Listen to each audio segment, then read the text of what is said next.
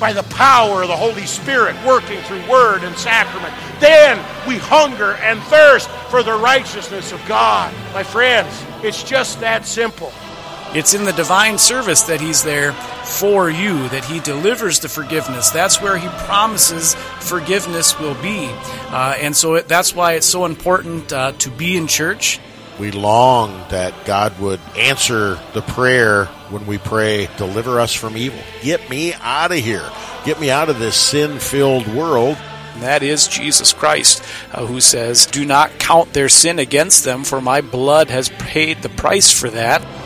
Now on 95.7 FM, it's Proclaiming the One with Pastor Clint Poppy and Pastor Adam Moline from Good Shepherd Lutheran Church in Lincoln, Nebraska.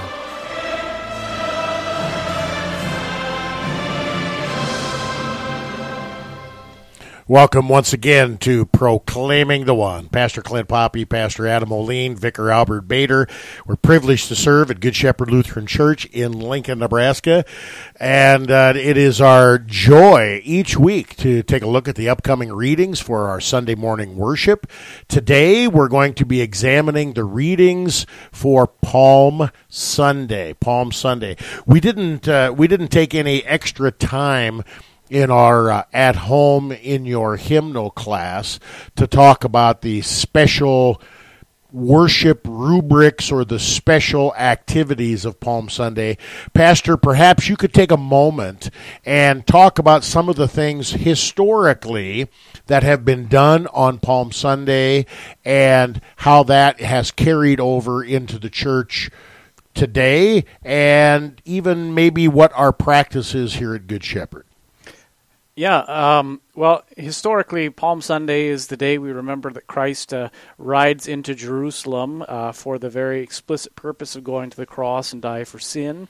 Uh, and uh, part of that uh, celebration is is that when Christ rode into town, they wove, woved, waved uh, palm branches. they didn't wove them, I suppose but they waved palm branches and uh, uh, welcomed him in. Uh, they threw their cloaks on the ground, and so as a part of the uh, divine service, there is normally a uh, processional that takes place with the processional cross and palm branches as well. in many churches, those palm branches are then um, used and saved to make the ashes for the next year's Ash Wednesday. They're dried appropriately and burned um, for that reason, and uh, so then at Good Shepherd, that's the same thing we do. We start it then um, with the gospel lesson uh, in the back of the church where we read the account of what happened on that very first Palm Sunday so that we understand that what we're doing is not a sacrament in itself or some special uh, fancy thing the church does, but rather uh, it's the Word of God that's important, and what we're doing is acting out what God's Word has taught us uh, and what it uh, says. And so uh, uh, that's part of the Palm Sunday. Um, activities. Uh, perhaps you could also enlighten us about why the people, and I know we'll get into this as we get to our gospel reading, but why the people cut palm branches down and laid them at Jesus' feet. This has now become a tradition throughout the world, and uh, there are people that make lots and lots of money simply by chopping down pieces of palm plants or palm leaves or palm branches, selling them to Christians, selling them to churches, having a certain um, art- artwork done out of woven palm leaves, uh, having people. Uh, go to the Vatican to have the Pope bless their palm. You know, we got all this stuff. How in the world did this palm thing get started? Well, um, yeah, it, it's kind of gotten out of hand in some ways, I guess. Uh, the way that it began is um, in the ancient world, uh, when you were a victorious king uh, or a uh, uh, conquering general, uh, you would come into town and the people would celebrate by waving these palm branches. Why palm branches? because they are easy to get. The, the main tree in the Middle East and in that part of the world were palm trees. And in fact, the, the reality is of, of palm trees that they start as just a small bush with a few fronds and they grow taller and taller, but as uh, the tree grows taller, a new set of palm branches grows, and the old set they just die and they kind of droop down, but they never actually come down on their own. Uh, and so when you go to the Holy Land or other places, you'll see some palm trees uh, that have green leafy vegetation at the top, and then for the entire trunk, 30, 40, 50 feet, it's just a load of dead branches. Uh, and so you either can cut those down yourself uh, or let them hang there until the tree finally dies. And so, for the point of view of a citizen of an ancient town, if you're going to celebrate and wave something, these palm branches are the perfect thing because uh, if you don't cut them off and wave them here, they're just going to hang there and look dead and ugly for a long time, anyways. And so uh, that's kind of where that became. It, it, it uh, reached its pinnacle with ancient Rome and the idea of a triumph or an ovation, uh, different layers of uh, the same sort of thing, um, where the uh, the whole town came out and greeted the conquering ruler or general by waving branches and laying their cloaks on the ground. And in the scripture, that foretold that the the king will come into Jerusalem in such a way, and that's we're going to get there with our readings as well. But um, that's kind of the the basis for that practice. Thank you, thank you. And you know, if you've if you've been on vacation to Florida or Hawaii or someplace like that where palm trees grow, you uh, you may get the impression that palm trees are neat and clean and sanitary.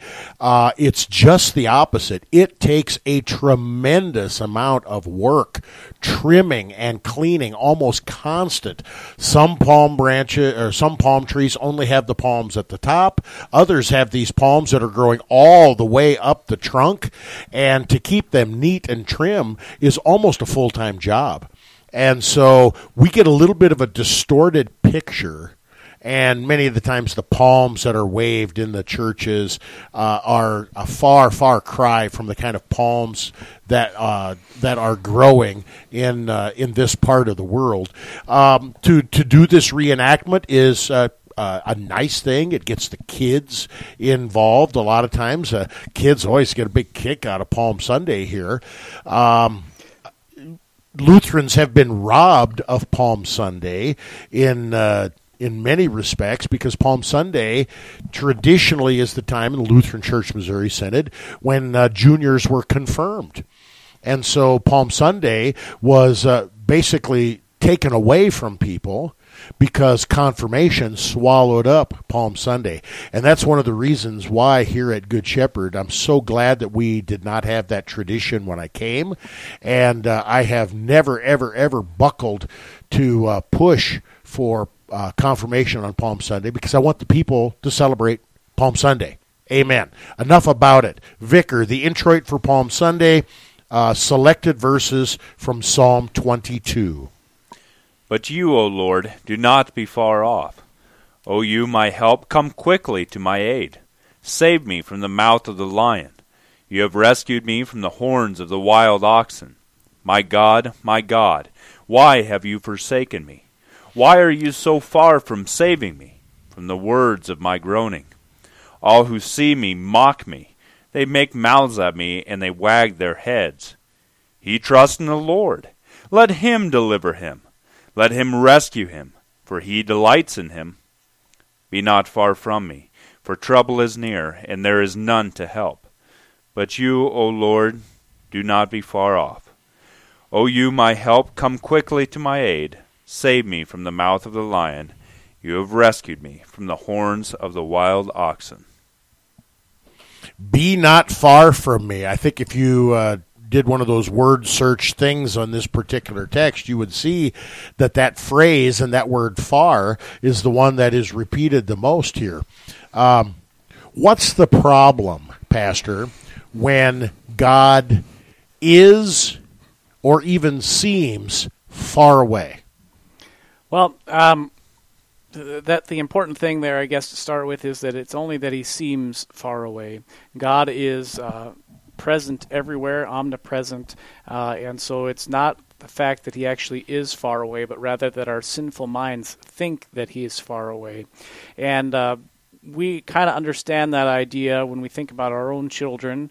Uh, if you are uh, far away from your kid and something bad happens, you can't get there right away to fix the problem. Uh, if you're sitting on the porch and you see your kid fall off their bike halfway down the street, you're not there to catch them. You're not there to help them get up. You have to run over there, and it takes time.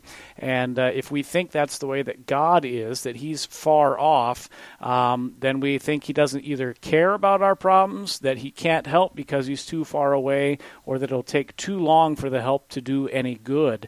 And so the prayer "Be not far off" is a prayer, uh, say, be right here so that when the trouble arises, you can help. When the problem's there, you can help. If a, a need arises, you can help oftentimes we get the sense or the feeling that God has forsaken us, that God has abandoned us. In fact, we have these words right here My God, my God, why have you forsaken me? We feel that way often and it seems like God is far away. Vicar, what is the proof on Palm Sunday that God is not far away? Jesus is literally in the midst of the people coming into Jerusalem riding on the donkey. So the Lord is literally right there with them. Yes, he's right in the middle of the people. He's riding the donkey. It, did you like my uh, uh donkey impersonation there? For those uh, on the radio, you even got to see him imaginarily riding a donkey. Yes, yes. um, but he is right in the midst of the people. In uh, at the beginning or at the uh, end of Luke nine, he sets his face resolutely toward Jerusalem and lo and behold, it's Palm Sunday, and he's here. And he knows why he's here. It's not a shock. It's not a surprise. He is on a donkey, on the colt a foal of a donkey. He is riding into Jerusalem. We're going to get this in our gospel reading in the next segment. But he has come for a specific reason. He has come to save Trouble is near, there is none to help. Save me from the mouth of the lion. Rescue me from the horns of the wild oxen. Pastor, I've been up and down the streets of uh, Lincoln now for over 20 years. I do not believe that I have ever witnessed a mouth of a lion or the horns of a wild oxen. Uh, maybe you did uh, recently when you took your kids to the Henry Doorly Zoo down in Omaha. But what kind of enemies are we talking about when we're talking about the mouth of the lion and the horns of the wild oxen? Well, uh, those are wild animals that, um, if you were walking down the road in the ancient world, uh, you have always the possibility that a um, a lion will hop out and eat you, or that you'll run into one of these wild ox that's mad and uh, you'll get chased by it. Um, there's a Netflix show that was on. I don't know if it's still on Netflix, anyways, but it traced these guys, uh, these kids that had to walk to school. And one of the people uh, traced were these uh, two young people, uh, I think, living in Nigeria, and they had to walk about 80 miles to school each week. And the thing the parents told these kids before they started their 80 mile walk to school was if you see elephants, go the other direction because elephants are mean and they're big, and um, the kids wouldn't stand any chance against them. And and that's the kind of idea uh, that uh, this has in mind. We're probably not used to that now. Maybe the closest thing we have now is coyotes might eat your little yapper dog, um, but. Uh, uh that's a real reality in the ancient world. And uh, today, these words are often used as descriptors for the way that the deceiver, Satan, moves around roar, uh, like a uh, roaring lion, seeking whom he may devour. The devil, the world, and our flesh, constantly attacking uh, God's people. And today we know that God is not far off. He is right here with us, and He is here to save us. We need to take a short break. Proclaiming the One. We're looking at the readings for Palm Sunday. Don't change that dial. You are listening to KNNA LP 95.7 FM, Lincoln, Nebraska.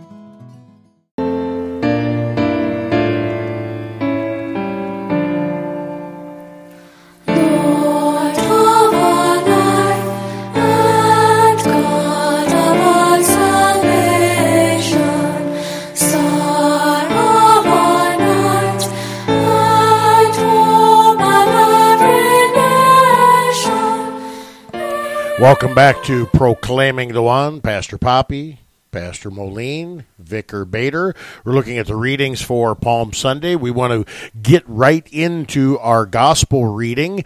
The uh, uh, Palm Sunday reading is from Matthew. We could have had it from uh, other uh, gospels as well, but uh, Matthew 21, 1 to 9. Now, when they drew near to Jerusalem and came to Bethphage, to the Mount of Olives, then Jesus sent two disciples, saying to them, Go into the village in front of you, and immediately you will find a donkey tied, and a colt with her. Untie them and bring them to me. If anyone says anything to you, you shall say, The Lord needs them, and he will send them at once. This took place to fulfill what was spoken by the prophet, saying, Say to the daughter of Zion, Behold, your king is coming to you, humble, and mounted on a donkey, on a colt, the foal of the beast of burden. The disciples went and did as Jesus had directed them. They brought the donkey and the colt, and put them and put on them their cloaks, and he sat on them. Most of the crowd spread their cloaks on the road, and others cut branches from the trees and spread them on the road. And the crowds that went before him and that followed after him were shouting, Hosanna to the Son of David! Blessed is he who comes in the name of the Lord! Hosanna in the highest. Uh, it's a uh, quite the uh, gospel lesson that's there. It, if you uh, just can put it in your mind uh, uh, from a geographical point of view, uh, there is a big valley on the eastern side of Jerusalem. Uh, on one side, the east side, is the Mount of Olives, and on the west side, it would be the Temple Mount, Mount Moriah. And uh, Jesus would have been coming from Jericho. He would have made his way down the Jordan River Valley to Jericho and then begun his way up. Uh, he'd spent uh, the week before, he was in uh, Bethany, uh, which is just on the other side of the Mount of Olives from Jerusalem. Uh, that's where he would have raised Lazarus back to life. And now on this Palm Sunday, he goes up to the top of the hill where the village of Bethphage would have been. And it's a very steep donkey ride down uh, the Mount of Olives into the valley, and then turn around and go right back up into the uh, the Temple Mount itself. On the east side of Jerusalem is the Golden Gate, uh, which tradition had held uh, and still holds today for um, for Jews and for Muslims that uh, the Savior, the Messiah, would enter Jerusalem through the Golden Gate. In fact, that's why today there's a big Muslim cemetery in front of it. If the uh, um, Messiah is uh, led by Elijah. Elijah would be unable to enter a cemetery because he's a priest. So the Muslims built a big cemetery in front of the Golden Gate to keep Elijah out, to keep um, uh, the Messiah out as well. Uh, he would have entered there into the Temple Mount itself to begin his teaching that day, and uh, it's kind of a neat thing. And, and just it really is a very steep hill. You can't even emphasize having walked down it I would not want to ride a donkey down the Mount of Olives uh, and into Jerusalem. Uh, this would be the same gate then that the uh, scapegoat would be let out to go the same direction. Uh, Jesus was coming from. Uh, lots of things here, all being brought together in this particular text. Okay, and that uh, that scapegoat is from Leviticus 16. If you'd like to check that out, Pastor, we got some funky stuff going on here. Jesus tells his disciples, um, you know, some might say, uh, go in and uh, steal a ride for me. And then we get this little interlude starting in verse 4 of Matthew 21. Well, we had to do this because this is what uh, the prophet uh, Zechariah said. And uh, then again in verse 6 So the disciples went and did as Jesus had directed them. They uh, they went and got the donkey, the colt, put them on put on their cloaks, and he sat on them. What? Why this extra attention to the detail that Jesus tells the disciples to go into the village in front of you, find a donkey tied there with its colt, untie him and bring them. And if anybody asks you, say, uh, uh, uh, "The Lord needs them. The Lord needs them." what's going on here?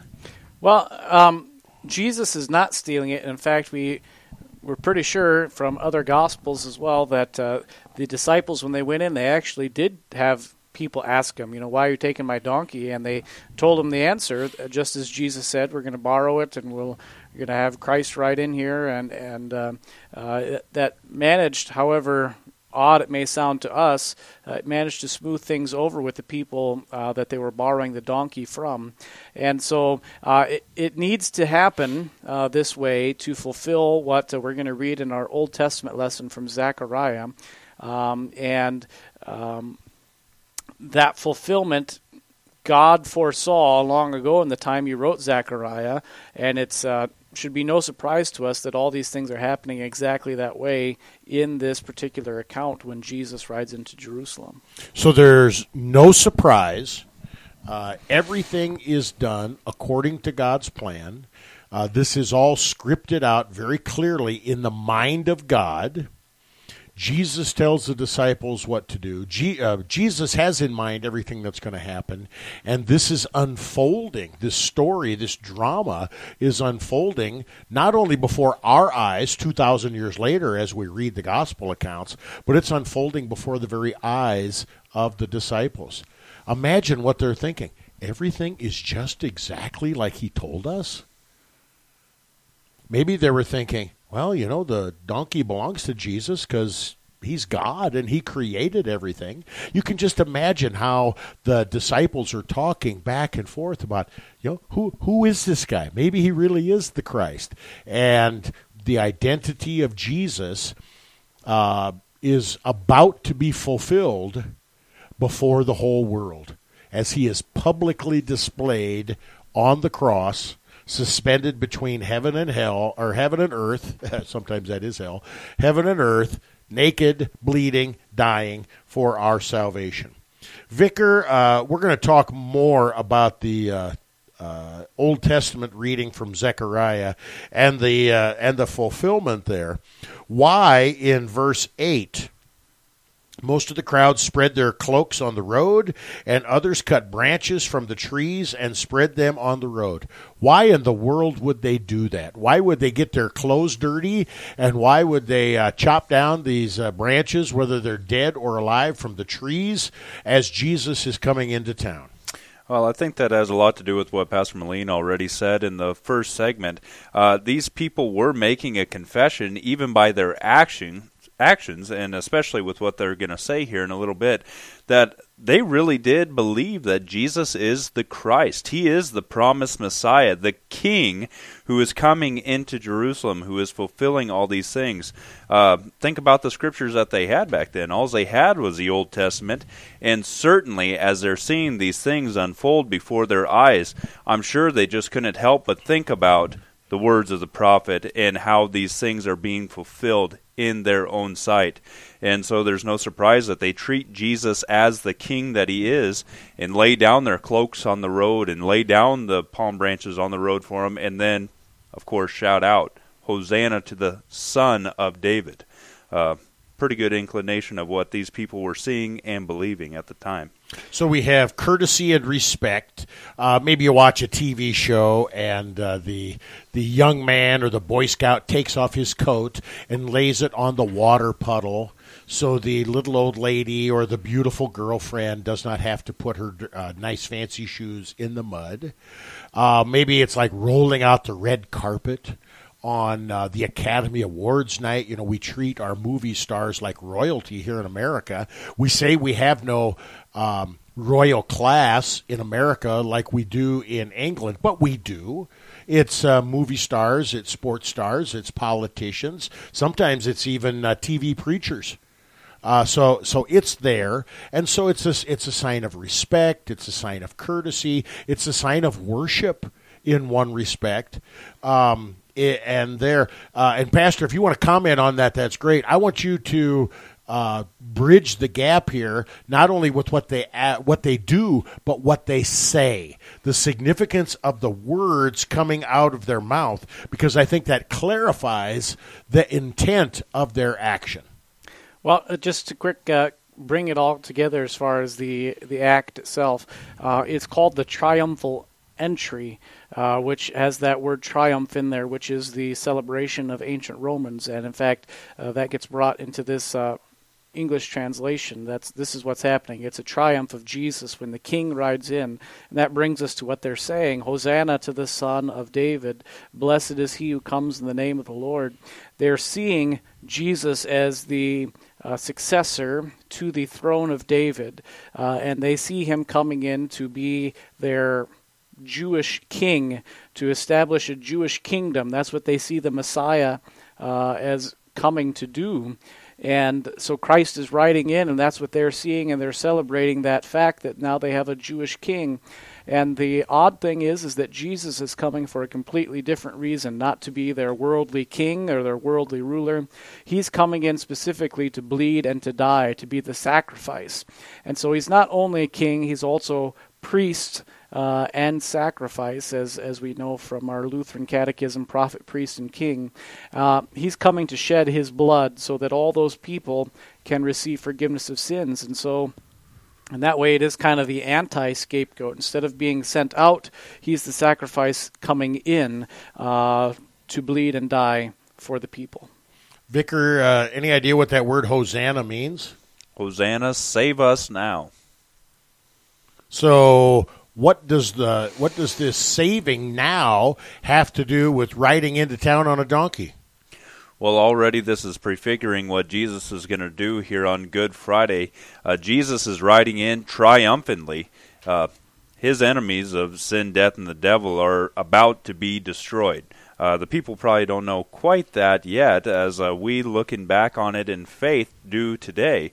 But for sure his enemies are going to be destroyed and here in the week to come we will see how jesus fulfills that for us. Pastor um, these words are familiar to people who worship in a christian church especially a liturgical christian church. Where do we hear and sing these words in the worship service and why is that significant Hosanna, Hosanna, Hosanna in the highest. We uh, we sing these words um, during the service of the sacrament um, in divine service setting three, and so in that way they are very familiar to us. Something that we do often uh, as we think about the fact that Christ is coming to us uh, here in Lincoln, Nebraska at 3825 Wildbriar Lane each Sunday in with and under the bread and the wine for the same reason he went to Jerusalem to give us deliver to us forgiveness of sins, life and salvation. Isn't it uh, not it amazing that on Palm Sunday Jesus rides in humbly on a donkey, on a colt, the foal of a donkey. And as we celebrate the Lord's Supper in the service of the sacrament, our Lord comes to us humbly, riding on regular bread and regular wine. It's not some $3,000 Chardonnay or some uh, fancy piece of uh, French bread or French toast.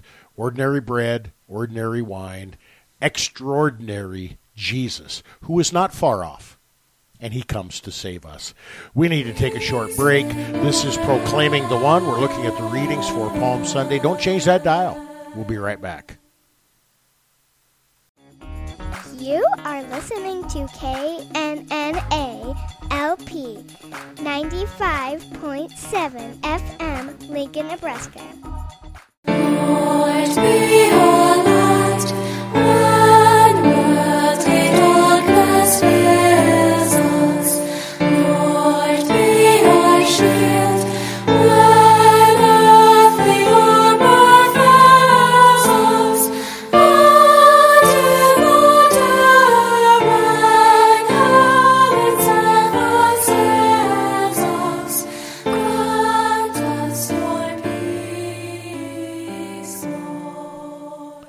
Welcome back to Proclaiming the One. This is Pastor Poppy. Along with me, Pastor Moline and Vicar Bader. We're looking at the readings for Palm Sunday.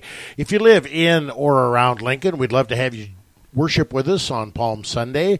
We gather at 8 and 10:30 with Sunday school for all ages in between. Bring the little ones a little bit early for the divine service and they can participate in the children's procession with palms, which is always a highlight of the day for Palm Sunday. It's a big day and it ushers in a big week. Palm Sunday is the beginning of Holy Week, and here at Good Shepherd we have opportunities to worship each day during Holy Week.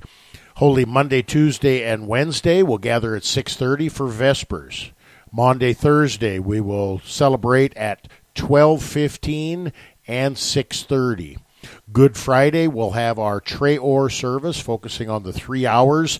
The last three hours Jesus spent on the cross. That'll be at 1230, uh, 1215, excuse me, on Good Friday. And our service of darkness will be at 730 on Good Friday evening 7:30 so that we can end our service in the darkness and especially join us for the Easter vigil this coming Saturday uh, 6 p.m. 6 p.m., and we will bridge the darkness at the end of our Triduum. We will bridge the darkness from the darkness of Good Friday to the joy of Easter. Today, we are looking at the Palm Sunday readings. In segment one, we looked at the introit portion of Psalm 22. In our second segment, we looked at the gospel reading, Matthew 21, 1 to 9. And now we want to look at this Old Testament reading, which is very, very closely connected to the uh, gospel reading from Matthew 21. Zechariah 9, 9 to 12. Vicar? Rejoice greatly, O daughter of Zion. Shout aloud, O daughter of Jerusalem. Behold, your king is coming to you. Righteous and having salvation is he, humble and mounted on a donkey, on a colt, the foal of a donkey. I will cut off the chariot from Ephraim, and the war horse from Jerusalem. And the battle bow shall be cut off, and he shall speak peace to the nations. His rule shall be from sea to sea, and from the river to the ends of the earth. As for you also, because of the blood of my covenant with you, I will set your prisoners free from the waterless pit. Return to your stronghold, O prisoners of hope. Today I declare that I will restore to you double. All right, we got a lot of stuff here in Zechariah. Um, Zechariah is one of the last four books of the Bible Zephaniah, Haggai, Zechariah, Malachi. Uh, it's a minor prophet, although it's one of the most prolific of the minor prophets. If you sit down and think you're going to read Zechariah in 15 minutes, uh, you got another thing coming because there's a lot of stuff in Zechariah. Can you tell us just a little bit, Pastor, about the. Um, situation that is going on that Zechariah is called by God to prophesy to?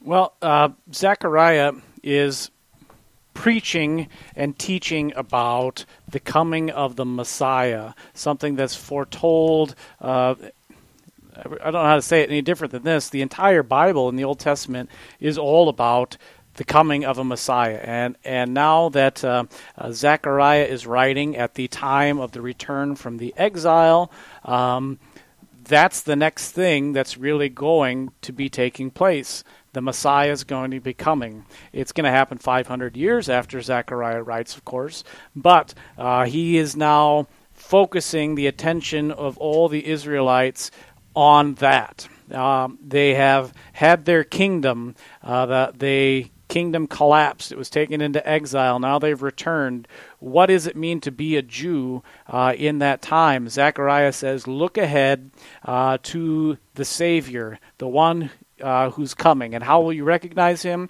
He'll ride a donkey, he'll ride into Jerusalem, and uh, he'll, this is important, I think. He'll save you by his blood of the covenant, and he'll set you free from hell. Uh, Zechariah is saying that's where your eyes ought to be. Unfortunately, all the Jews, of course, want to look where? Back. They want to be the kingdom that they were before. Yeah, they want to be the political entity. Right. They want to. They want to have the. Um, uh, geography and the landmass restored to what it was at the pinnacle of David and Solomon. In some ways, the same thing that um, they want now to have their own kingdom. Uh, very, very, uh, very astute observation because many of the things that we hear with the battles that are going on in modern day Israel with uh, the Palestinians is simply to reclaim ground that was lost at this, that point, or that point in uh, in history, and. Uh, this is missing the whole point. Your king is coming to you. What can you tell us about the king situation? At the time of Zechariah, the time a little bit before Zechariah, time a little bit after Zechariah? Do we have mighty, strong, powerful, well known kings like David and Solomon? We do. They are Persians. and they are not living in Jerusalem. And uh, it's to those kings that they at that time are under authority and rule of. Uh, a couple hundred years after this, it will be Greeks. Uh, and then after that, they'll try and establish their own kingdom again in this little interlude, the Hasmoneans, but uh, they'll soon be replaced by Romans. And so it is never again, uh, by this time, that the Jewish people will have a king of their own um, nationality, of their own making. They'll be under the rule of others. So they have a king, but they don't have a king because the king is a foreign king. Correct. And this is why all the battle talk because they are anticipating the only way that we can get our, our country back, the only way we can get our pride back, the only way we can get our, our church back is if God comes down and intervenes in a supernatural way and with a sword and chariots and bows and all these kind of things uh, wipes them out, or maybe even sends an angel like uh, like he did with uh, Sennacherib's our army. And uh, 185,000 troops dead in one night. Uh, this is the kind of biblical miracle that the people were looking forward to. And so Zechariah uses this imagery of a battle, but he flips it around. He flips it back. Um, and I think, too, if you take Zechariah and you read it, and you're not looking for for Jesus, but rather you're looking for an earthly king, one cannot help but see this to be a triumph of a king who has just won in battle, not a king who's riding into Jerusalem to fight the battle on your behalf. And so they, they do miss Jesus completely. If we rightly understand these words from Zechariah, there's no way they can point to anyone except for Christ. And so here we have a king, a victorious king or one who is getting ready to do battle, either way, however you look at that, um, on a mounted on a donkey, a colt, the foal of a donkey.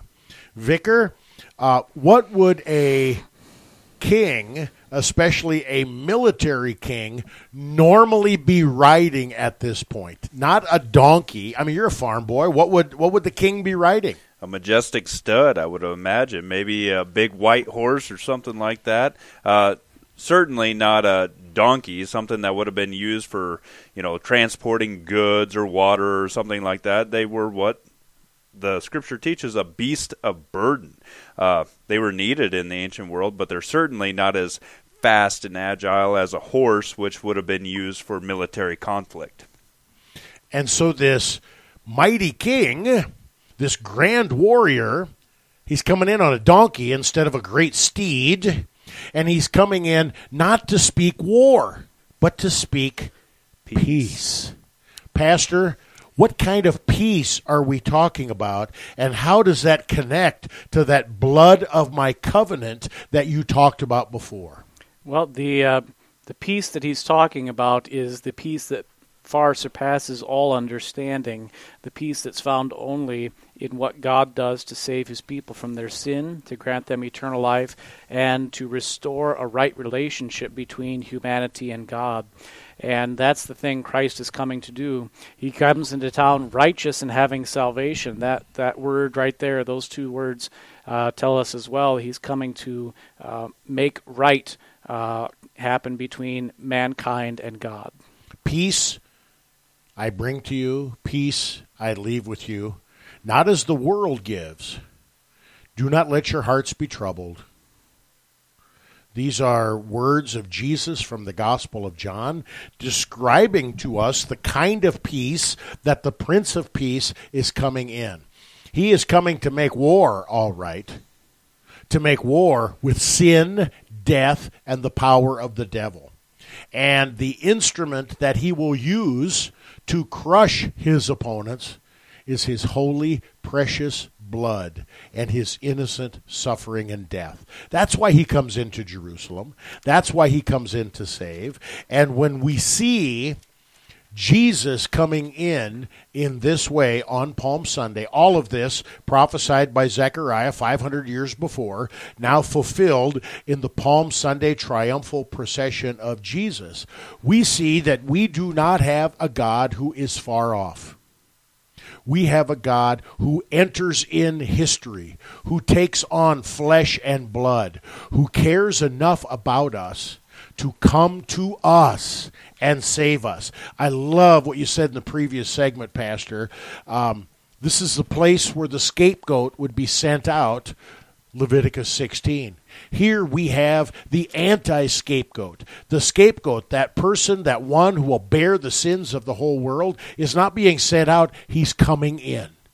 He is coming in freely and willingly to bear the sin of the world. Oh, thanks be to God. One last word, Pastor. In verse 12, uh, it's talking about returning, having hope, and it says, I will restore to you double. What's this double portion all about, and what does that signify about our status with this king? Well, the word restore there, I think, is the key word because restore means put back the way that it was. And this goes all the way back then to Genesis chapter 3 when mankind fell into sin. Uh, Christ is coming in to restore things to the way they were before sin so that there'll no longer be death or suffering or pain or thorns, uh, pain and childbirth and all the rest, but instead everything will be good and very good as God had made it. And this all happens then because of verse 11 the blood of the covenant, the blood that Christ sheds, the blood that. Uh, uh, you know, a covenant is making a deal between two parties, and they say that if you break your end of the deal, you'll be killed and bloody like this animal we're sacrificing. And uh, Christ makes that deal with us all the way back in Genesis 3, and we break it over and over and over again. And so he has to become man and step in on our behalf to have his life taken so that the covenant might be kept and fulfilled. And when He does that for us, we receive it by grace through faith. We are in the family. And as someone who is truly in the family, we get all the blessings of God. We get the blessings of the firstborn, we get the double portion. God is a gift giving God, and His gifts never run out. The greatest gift of all is Jesus. We need to take a short break. This is Proclaiming the One, looking at the readings for Palm Sunday. Don't change that dial. We'll be right back.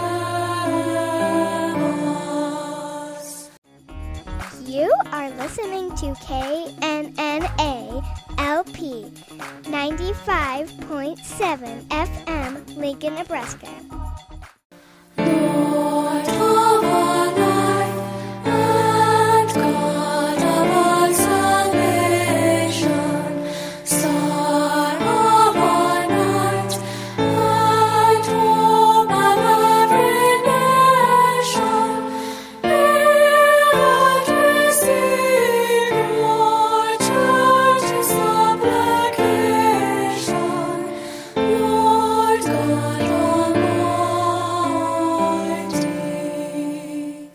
Welcome back to Proclaiming the One. Pastor Poppy, Pastor Moline, Vicar Bader. We serve at Good Shepherd Lutheran Church in Lincoln, Nebraska. If you'd uh, like to check out our archive section on our radio website. Listen to this or any other Proclaiming One program, or also any of the other self generated programs that we have here on KNNALP, including but not limited to our Sunday morning worship services. Check us out at www.thecross957.org.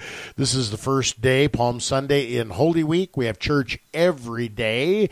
Uh, check out our schedule. I already mentioned it earlier. I'm not going to bore you with that right now. We've got church every day, every evening during Holy Week, and also three opportunities for worship next Sunday on Easter Sunday, 6 a.m. Easter sunrise service, and then our two divine services will be at 8:30 and 10:30 and that schedule is for Easter Sunday only. All those uh, services will be broadcast live, so you can listen on the radio or listen on your handheld device or over the computer worldwide.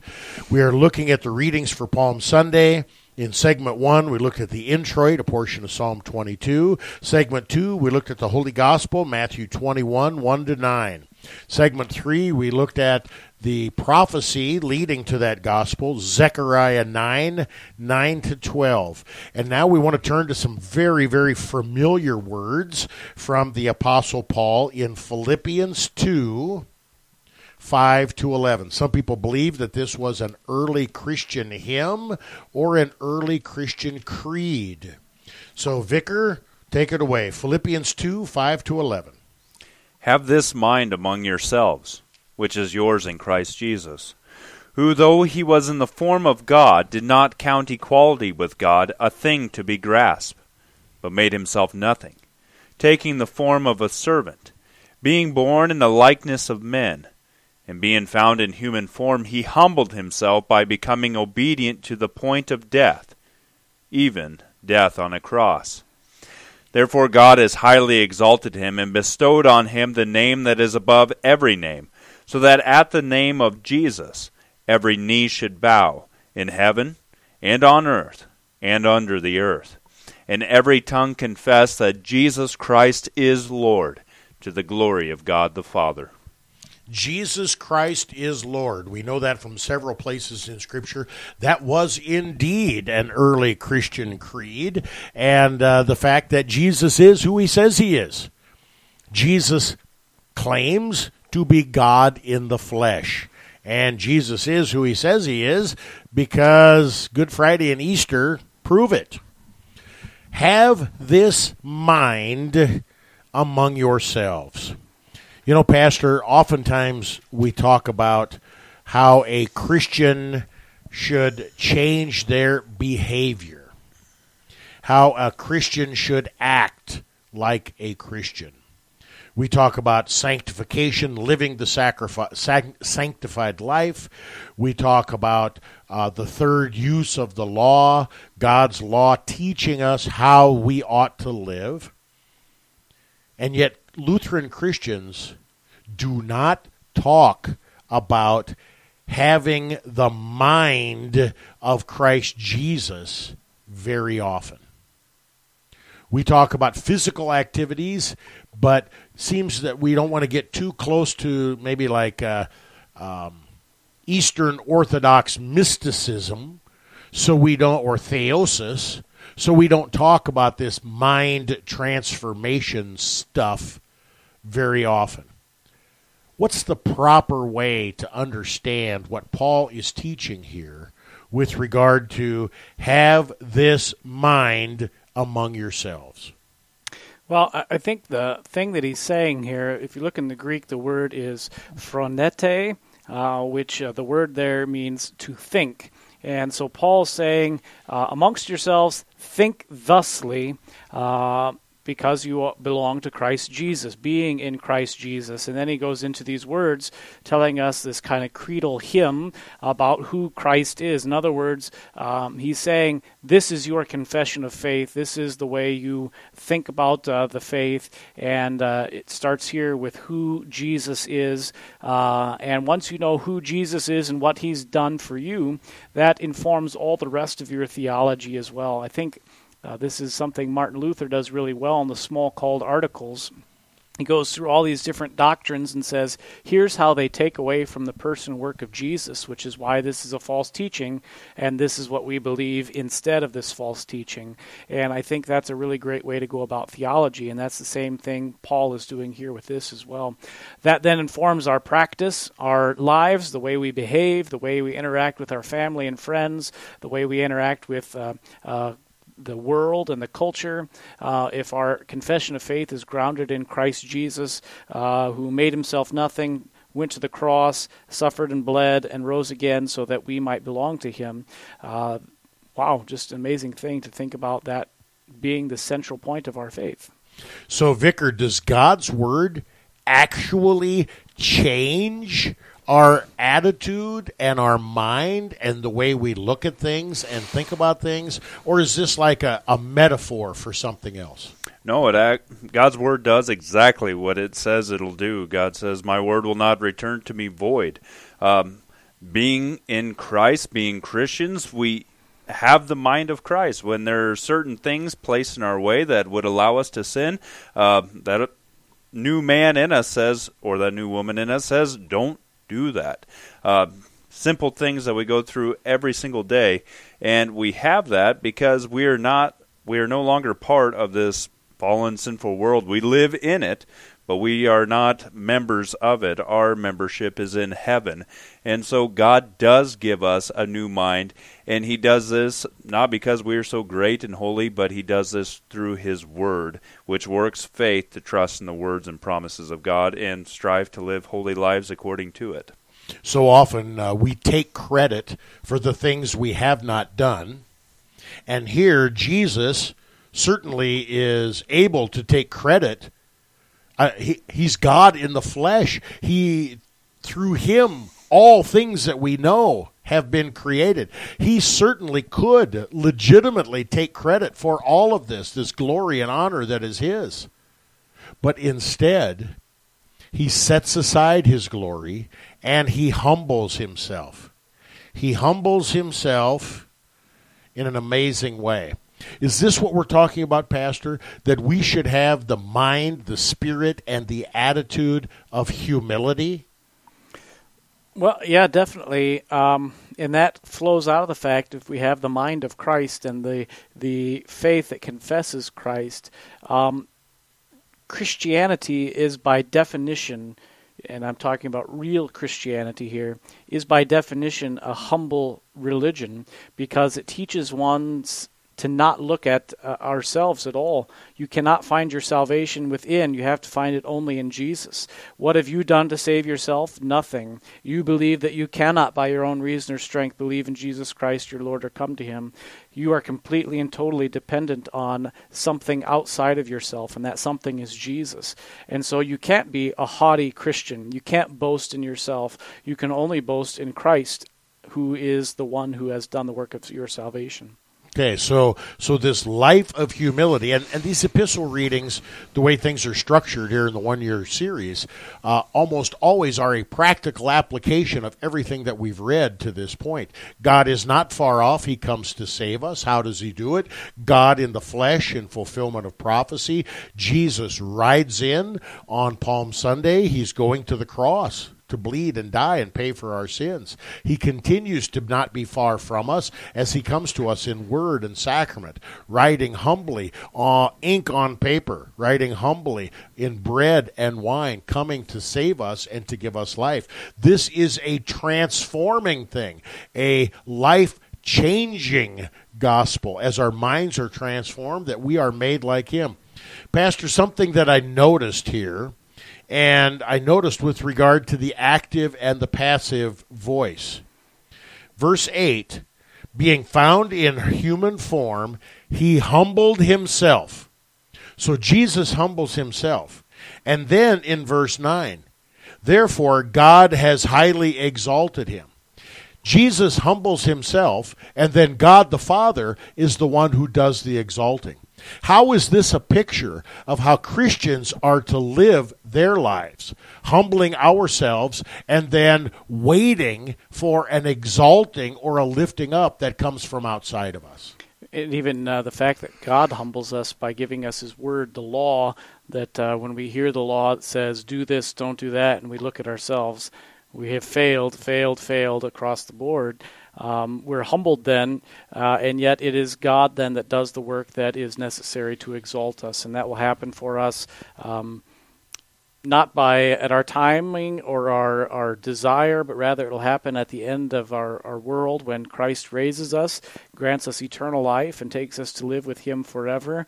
And then our exaltation is not ours, but rather it is Christ's glory that we are exalted in uh, to live and dwell with God forever in peace and joy in. Uh, and, and, so, in a way, maybe to bring this back to our uh, triumphal entry picture, uh, the triumph that we are celebrating is Jesus' triumph, and yet we ride into uh, heaven with him as a part of the the train of his glory, if you will, uh, to uh, celebrate with him. But it's not glory found in us, but rather found in him. Hasn't, in a sense, hasn't this already happened in the waters of our baptism?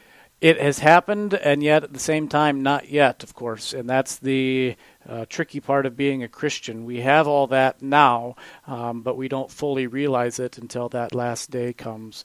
And so we can feel confident that it's happening. It's like, uh, you know, maybe we are um, on our way to celebrate um, that that joy and that uh, triumph, but we haven't arrived there. The party hasn't started yet. Uh, it's soon to begin now and not yet. Uh, Vicar, in verse 10, it says, So that at the name of Jesus, every knee should bow in heaven and on earth and under the earth, and every tongue confess that J- Jesus Christ is Lord to the glory of the Father. Is that now or not yet? Yes. okay, explain. It is, it is, certainly now, right now, when we. Uh, well, I guess if you were to go out and shout in the streets, Jesus Christ is Lord, not everybody would be bowing down. But we do, as Christians, humble ourselves before God in His presence. Uh, we do this throughout the divine service between standing up and sitting down, and even sometimes kneeling as we confess our sins. Uh, but we are looking forward to that final day when we will be right in the presence of Christ in His throne room, and He will reign over us forever, and we will just take all of His blessings. And uh, ultimately, on the last day, every tongue will confess Jesus is Lord, either in faith or in shame that they backed the right, uh, backed the wrong horse. And so, this is a judgment day kind of a picture, and one that Christians need not fear because Christ is not far off. He has come, He has saved us, and we are in His hands, and nothing or no one can snatch us out. Vicar, do you want to pray for us the collect for Palm Sunday? Let us pray. Almighty and everlasting God, you sent your Son, our Savior, Jesus Christ, to take upon himself our flesh and to suffer death upon the cross. Mercifully grant that we may follow the example of his great humility and patience, and be made partakers of his resurrection. Through the same Jesus Christ our Lord, who lives and reigns with you in the Holy Spirit, one God, now and forever. Amen. Amen. For Pastor Moline and Vicar Bader, I am Pastor Clint Poppy. Thanks for tuning in to Proclaiming the One. Sunday morning, get up, drink your coffee, read your paper, pray for your pastor, and go to church. We'll see you again next week. God's richest blessings in Christ.